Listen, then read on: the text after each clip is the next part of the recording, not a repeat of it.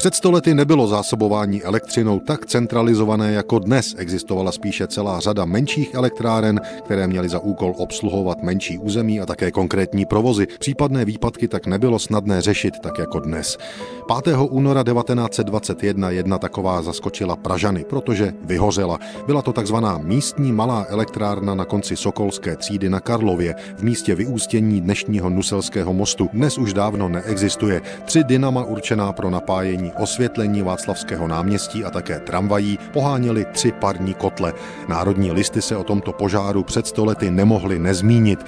Nepříjemné překvapení nám uchystala elektrika na dnešní ráno. Na některých tratích nebyl provoz vůbec zahájen. Jsou to trati, které dostávají proud z elektrárny na Sokolské třídě na Novém městě, neboť elektrárna ta dnes ráno vyhořela.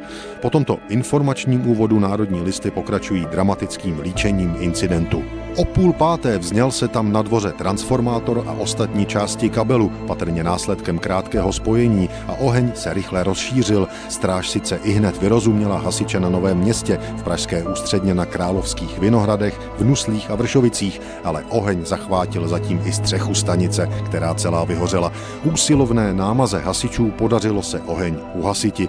Kabely vycházející do určitých částí města nemohou být zásobeny proudem a proto také dnes některé části elektrických drah nemohly zahájit provoz. Elektrárna tato vyhořela nyní již po třetí. Poprvé vyhořela v srpnu 1904, po druhé před osmi lety, kdy způsobena byla zvlášť velká škoda. Národní listy 5. února 1921 ale uklidňují, že opravy úspěšně pokračují a nejpozději druhý den ráno tramvaje zase pojedou a celou záležitost uzavírají následující informací. Škoda požárem způsobená je značná, je však kryta pojištěním u městské pojišťovny.